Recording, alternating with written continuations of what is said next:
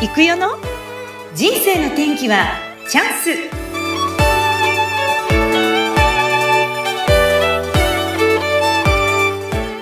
人生の天気はチャンス。この番組はゲストさんの人生を自らの口で語っていただき、ご自身の人生の振り返り、人生観などを探る番組です。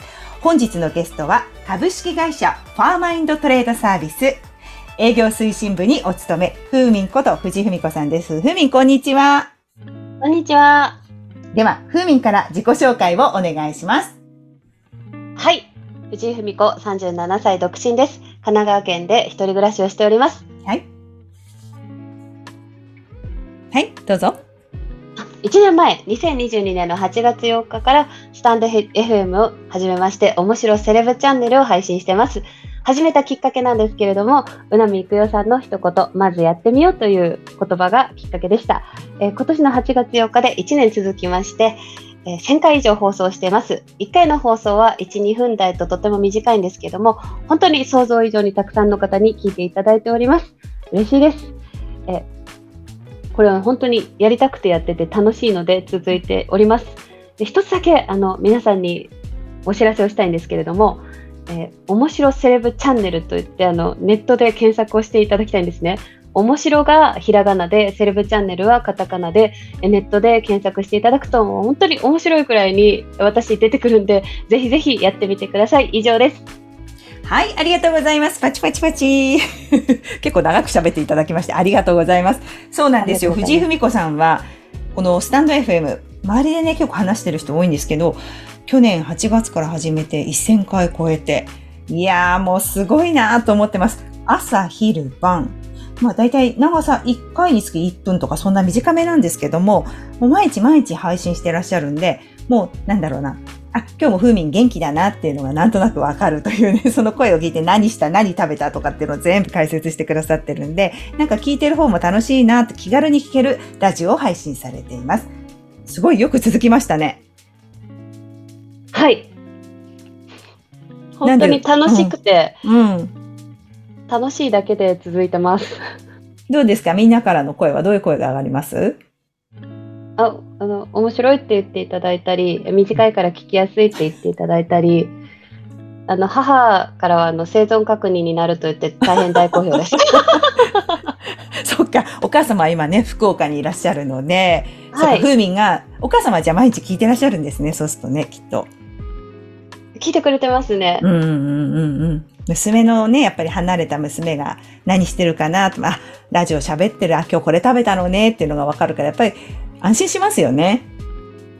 はい今までは、あの、家族のグループ LINE に食べたものの写真を送ってたんですけども、うんうん、それが、あの、ラジオになった感じです。うーん。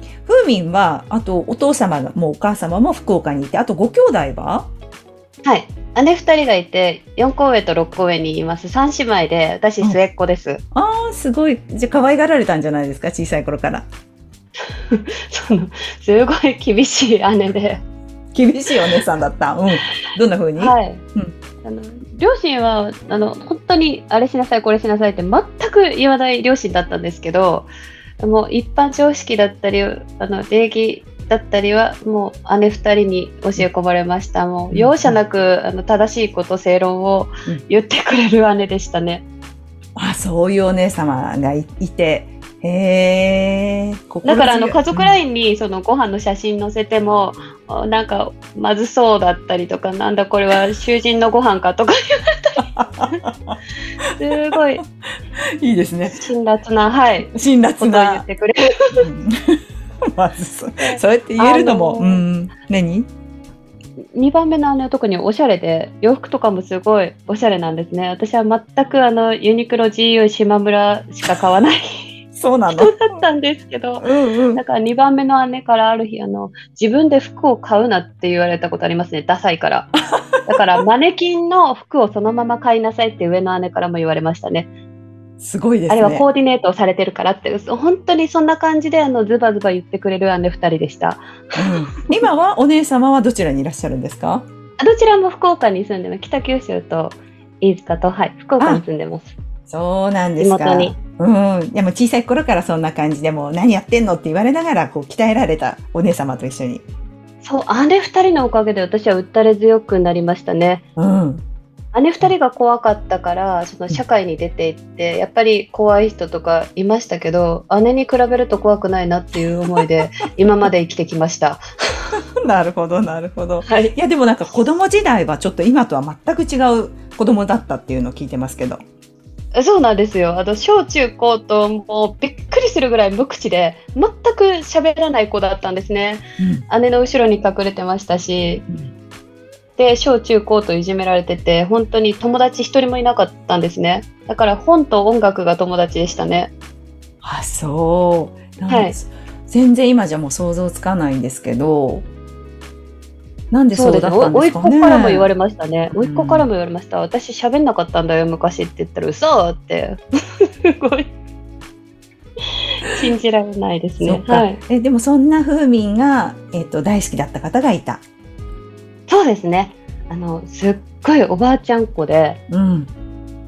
私、うん両親とそんなに仲良くなかったんですけど、もう毎日おばあちゃん家に通ってましたね。中学校だと、うん中学校から家に帰る前がおばあちゃんの家で、毎日必ず用もないのにおばあちゃん家によって卵焼きを食べて帰るっていう。ああ、いい、いい、いい子供時代じゃないですか。中学生の時に卵焼きおばあちゃんとこう食べて、おばあちゃん来たよって言ったらおばあちゃんなんて言ってくれました？えよく来たねっていつも言ってくれて、で、い私そんなにいい子じゃなかったんですけど、あの、優しくていい子だからってずっと言い続けてくれたんですね、私のことを。うん。なんか承認してくれたっていうか、もう存在してるだけで認めてくれた、そんなおばあちゃんでしたね。うん。じゃあそうやってこう生き返るおばあちゃんの顔を見て生活をしていた風民ですが、はい。とそれはいつまで続くんですか？えー実はあの、高校3年生の時に、え高校生の時も通ってたんですけど、3年生の時に、え癌でおばあちゃん亡くなってしまったんですね。うん。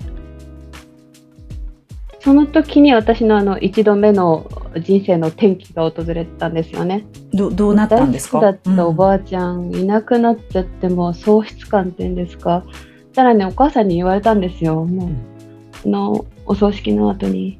なんか、すごい私おばあちゃん子だったから、うん。なんかね、あ、ふーちゃんが元気でいてくれてよかったってお母さんが言ったんですね。うんうんうんうんで、その時に私はもう家族の誰よりも一番長く生きようって決めたんですね。うん。で、生きるなら、同じ生きるなら、その大好きだったおばあちゃんみたいにうんうんうん。明るく楽しく元気に、本当太陽みたいなおばあちゃんだったから、そういう人になろうって、その時に思いました、初めて。今おばあちゃんがいたら何て言いますかね？あ、私にですか？そいや元気そうねって言われ。頑張ってるねって。頑張るよねって言うでしょうね。うんうんうんすごい方言が強い。熊本出身で福岡在住のおばあちゃんだったんですすっごい方言強くて、私ももちろん地元に帰ったらもう方言100%ですけど、うんで、時代劇も好きだし、テレビショッピングも好きだったので、その影響で私も好きになりました。そっか、詳しいんだはね。い。はい。うん、そっか、そこでもうおばあちゃんみたいに私は生きようって。じゃあそ、それまで暗かったけど、そこからぐっと変えてったんですか、自分自身を。そう、あの、外に表現できなかったんですよ。思い、思ってることはもう全部あったんですけど、いろんな思いはあったけど、全部内に秘めてたんですね。それを外に出すようになりました。思ってることだったり、感じたことだったりをうんうん話せるようになりましたね。18歳からそういうふうにもう、ある意味こう自分でこう意識して外に出そうっていうふうにしていった。やっぱ変わってくるんじゃないですか、そうしたら周りからの反応も。そう、だからもともと私は明るく楽しく元気な子だったんだなって、その時に思いました。暗い子じゃなかったんだなって、これが本当の私なんだなっていうのはすごい思いました。うん。それでどういうふうになっていくんですか、ここ卒業してからは。ここ卒業してから職を転々としまして、うんうん。本当にあの、肉体労働しかしてなかったんですよ。うんスーパーのレジだったりうんうん、倉庫内の入出庫、検品作業だったり、そう、肉体労働ばっかりしてた、ある時、あの、ジムの方がすごいキラキラ輝いて見えたんですよ。なんか座って仕事していらっしゃるし、制服を着ていらっしゃるし、そうか。これまあ現場でこう立ち仕事が多かったかそうら、なんですよ。ある時に事務員の姿を見て素敵だと思った。うん。かっこいいなと思って憧れて私も事務職になるって決めたんですよね。それいくつの時ですか？21歳の時に決めて、それから面接に行ったんですよ事務の。だそこで2度目の転機があってそこの面接官の方になんか資格も経験もないのによく面接に来たねって。え、ひどい。はい、そうバカにして笑われちゃって。笑われるの？ひどい。はんみたいななんか鼻で笑われ今でも覚えてますけどその会社も、うん。はい、うん。その時に悔しさをバネにちょっとジムの職業訓練校に行ったんです。あ、え、じゃあ21歳結局そこの会社は入らなかったんですね。そのもちろん落ちましたよ。落ちて。落ちました落資ちました。格がないとか言う、ふんって笑われて、クソーって思って、それで学校に行った。学校に行ってえ簿記の資格取ったりパソコンの勉強したりいろいろしてえ事務職に就職できたんです ちゃんと無事に 事務職やりたかった。それ業種とか関係ないのね。事務職がやりたかったのね。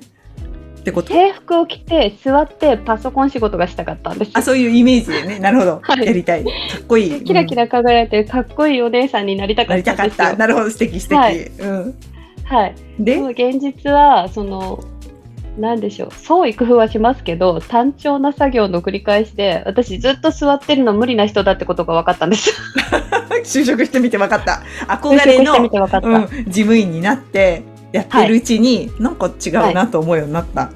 はい。うん。で本当にやりたかったことってなんだろうって28歳の時に考えた時に私うん。農業がずっとちっちゃい時からしたかった。農業するのが夢だったってことに気づいて、えーうんまた職業訓練校に行くんですまた学校行くの？えちょっと待って。え、でも結構長く勤めたね。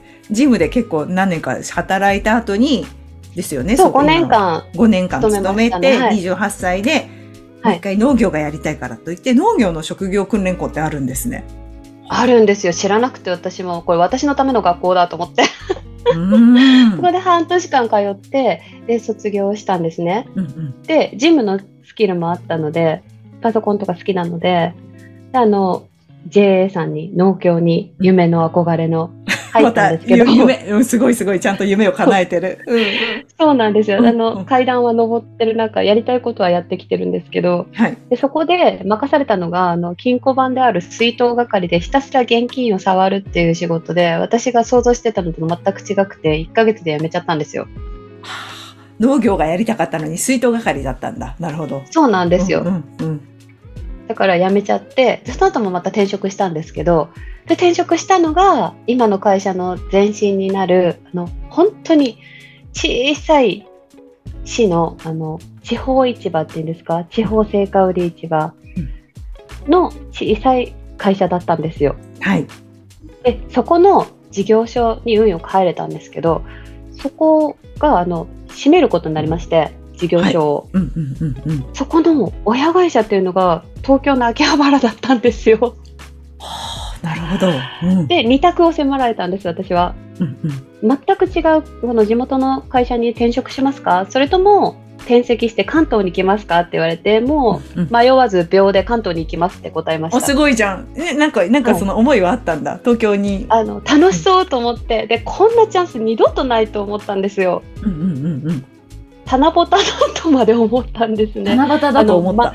棚ぼた、七夕だと思った。はいうん棚からボタンもそうでこんなチャンス二度とないでまっとうに行けば本当に高校出て大学出て、うんじゃないと入れないなんか裏口入学じゃないですけど、うんうん。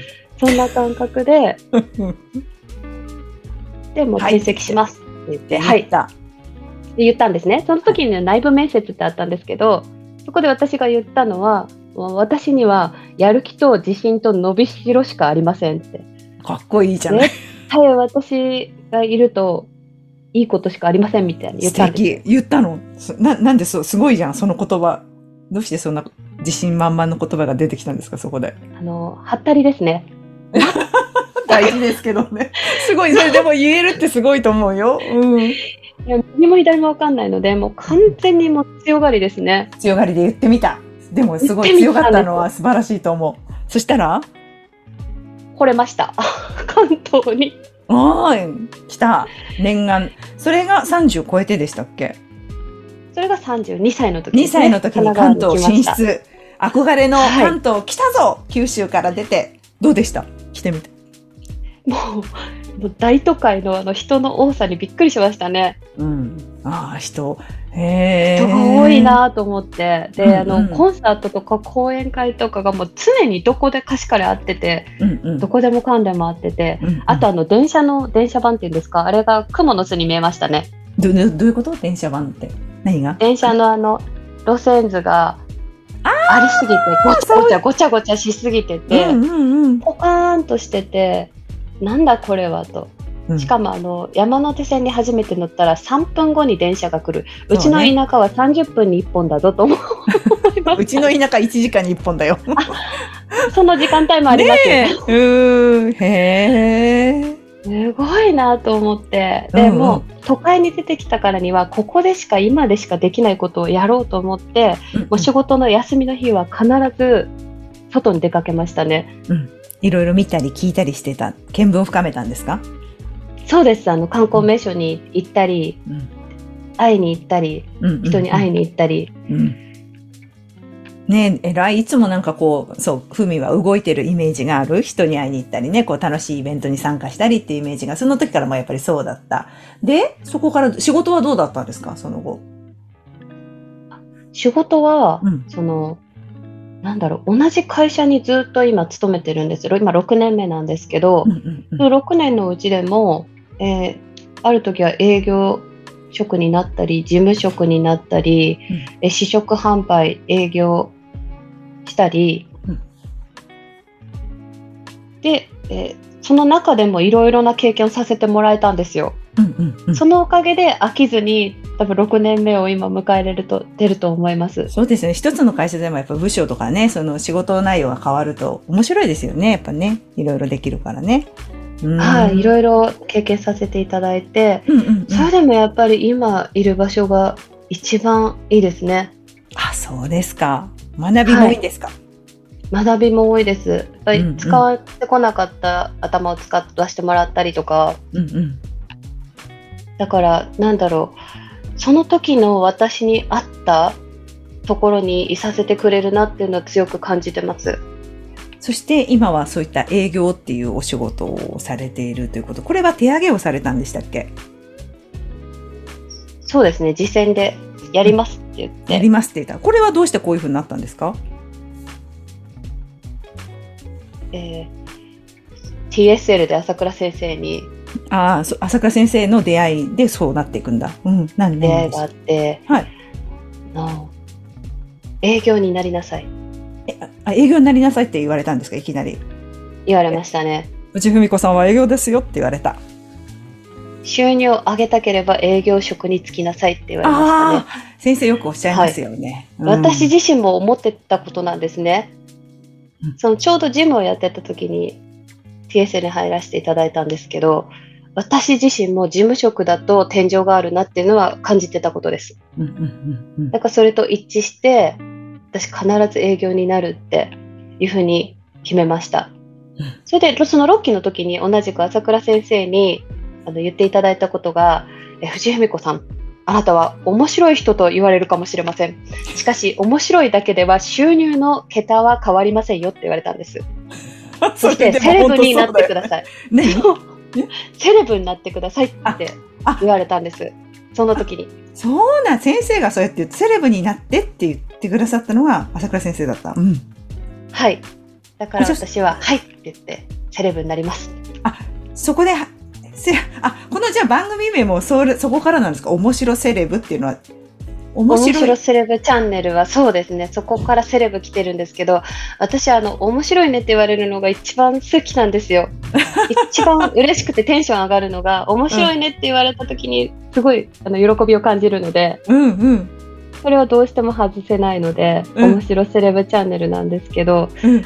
あの、笑っていただきたい。私、うん自分笑うのが好きですけど、わあの笑ってる人を見ることがもっと好きなので、うん。えー、そっか、じゃあこの、なんか、珍しいチャンネル名は、藤文子さんの思いと、朝倉先生のセレブになってくださいっていうのが掛け合わさった番組だったんですね。そうです掛け算ですねあの先生よく言われますけど、えー IQ かける愛嬌が最強って言われますけど私は面白かけるセレブが最強って思ってます。ああ、いいですね。藤井文子節。はい、うん。ええあ、じゃあその番組タイトルがそこから来たっていうのは、なるほどなと思って今話を聞いていましたけど、うん、ねそれでも、なんだろう、こう、やってみたいこととか、なんか今、ふーみんがこのラジオを通して、なんか伝えたいことって何ですかね、面白いってふふってあの、一瞬でも笑ってもらえたらそれはそれで私は嬉しいんですけれども、うん、うん、うん。えーなんだこれつまんないなって思ってもらってもいいんですよ。うん。そうなんだ。はい。あの、こんなんだったら私でもできるとか、うん。私これ以上面白いけどって思ってもらえると私は嬉しいです。あ、それでもいいんだ。うんそ。してその方にぜひアウトプットをしてほしいです。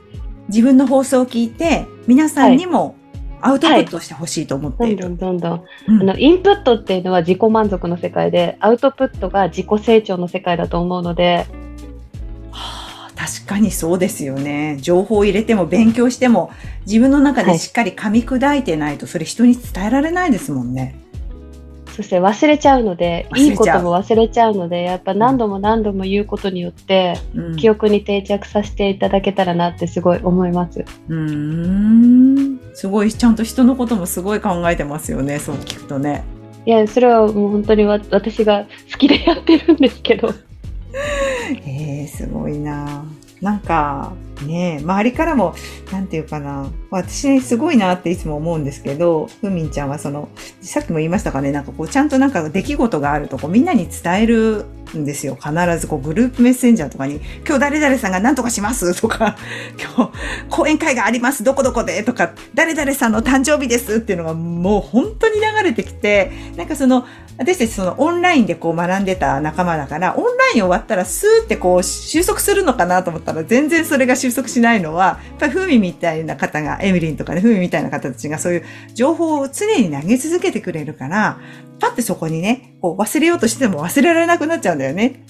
なんかこういう人ってすごくあの貴重な方だなと思う。そこはどんな風にふみは思ってるんですか？なんだろう、こう、つながれたのは本当にご縁だと思ってるので、うんうん。その、良い縁、良縁が、うん。これからもずっと続くといいなと思って、私うん大人になってできたので、初めてお友達が、あ、そっか。うんはい、嬉しいだけですね、ただただ、ただただ嬉しくて楽しくて。うんうんうん。そっか、子供の時はね、そういうあれがなかったっておっしゃってましたもんね。だから今、すごくじゃあ、友達が大切とかっていうふうに思ってらっしゃるってことでしょ？はい、うん。うん、いやー、ね、あの、最初にお会いしたのがあそこでしたよね。清水、で、翡翠小太郎さんの講演会に、ちょうどふみが、今年の、いつですかね？2月ですね2。月か忘れもしません、2月です。憧れのうなみくよさんに会えると思って、もう喜んで静岡行きました。ね、来てくださって、で、講演会も楽しく進んで、終わって次の日も、みんなでこう、静岡各地を巡るっていうことをしたんですけど、めちゃめちゃ楽しかったですよね。楽しかったです。7人で、今でも覚えてます。覚えてる。で、その後は、この前はあの、講演会西宮でもお会いしてますけど、そうやって、やっぱりこう、好きだよ、会いに来たよ、みたいな感じで、やっぱりこう、動いている。で、来てくれたらやっぱり嬉しいし、なんか、可愛いなと思ってね、いつも。うん。ありがとうございます。それであの TSL のおかげで、静岡にも、群馬にも、埼玉にも、茨城にもってこう、会いに行ける人がいるっていうのが本当にありがたいなって思います。うんやっぱ目的地がないとどこにも行けませんから、現在地は分かってますけど、私は今ここにいるぞっていうのは自分でありますけど、うん。行く場所がある、行ける場所があるっていうのがすごく嬉しいです。だから、あの、お願いがあるんですけど、うんあの、会ってくださる方、DM ください。私、どこでも行きます。本当に行かせていただきますので、ぜひぜひ DM ください。私、あの、新しくと場所に行ったりとか、その知らない話を聞いたりとか、そういうのが一番好きなんですね。もう好奇心が原動力ですから。そうですね。そんな感じですね。はい。で、向上心と行動力がついてきますから、うん。行動力だけは誰にも負けません。で、必ず有言実行で、行ったからには必ずそ、そこにあの、行かせていただきますので、ぜひぜひあの、お気軽に、本当にお気軽に DM ください。お待呼んでちしてます。ください、藤文子。呼んでください。はい。ねえ。いや、でも今元気になりますから。元気になるね、確かにね。はい。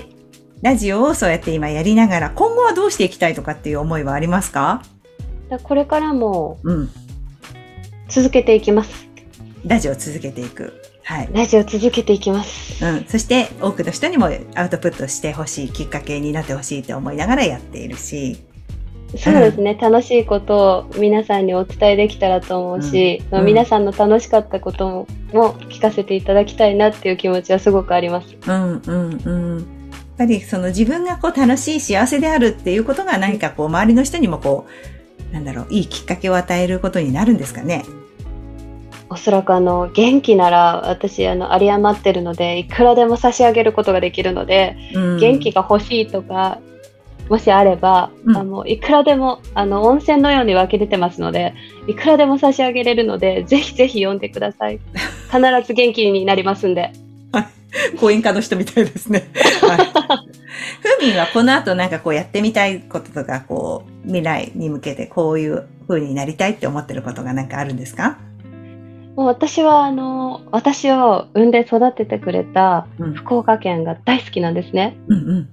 だから、えー、つの住処は福岡県っていうのは決めてるんですけども帰るんだ、向こうに。はうん。はい。こちらで、えーやることをたくさんやってやりきったら福岡に帰って、ふるさとに恩返しをしたいっていう気持ちがありますすごく。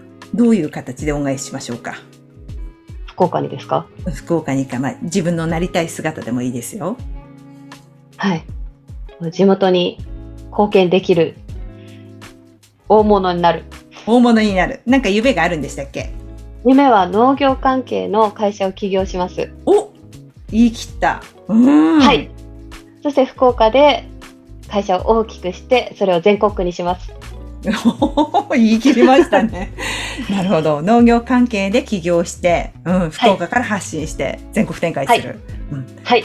なんか自信があるのはその手のひらにもあるんですよね。そうですね。私は両手天下取りのマスかけてそうなので、で、文子の符っていうのは、あの、織田信長さんが掲げた天下布部の符なんですよ。おお、布っていう字ですもんね。布っていう字なんです。すごく珍しい感じなんですけれども、名前では。これからもあの、どんどんどんどん伸びますんで、伸びしろしかないので、うんここでも言いますね。伸びしろしかない、うん、藤文子さんです。ははいい。はい。最後になんか一言言いたいことありますか？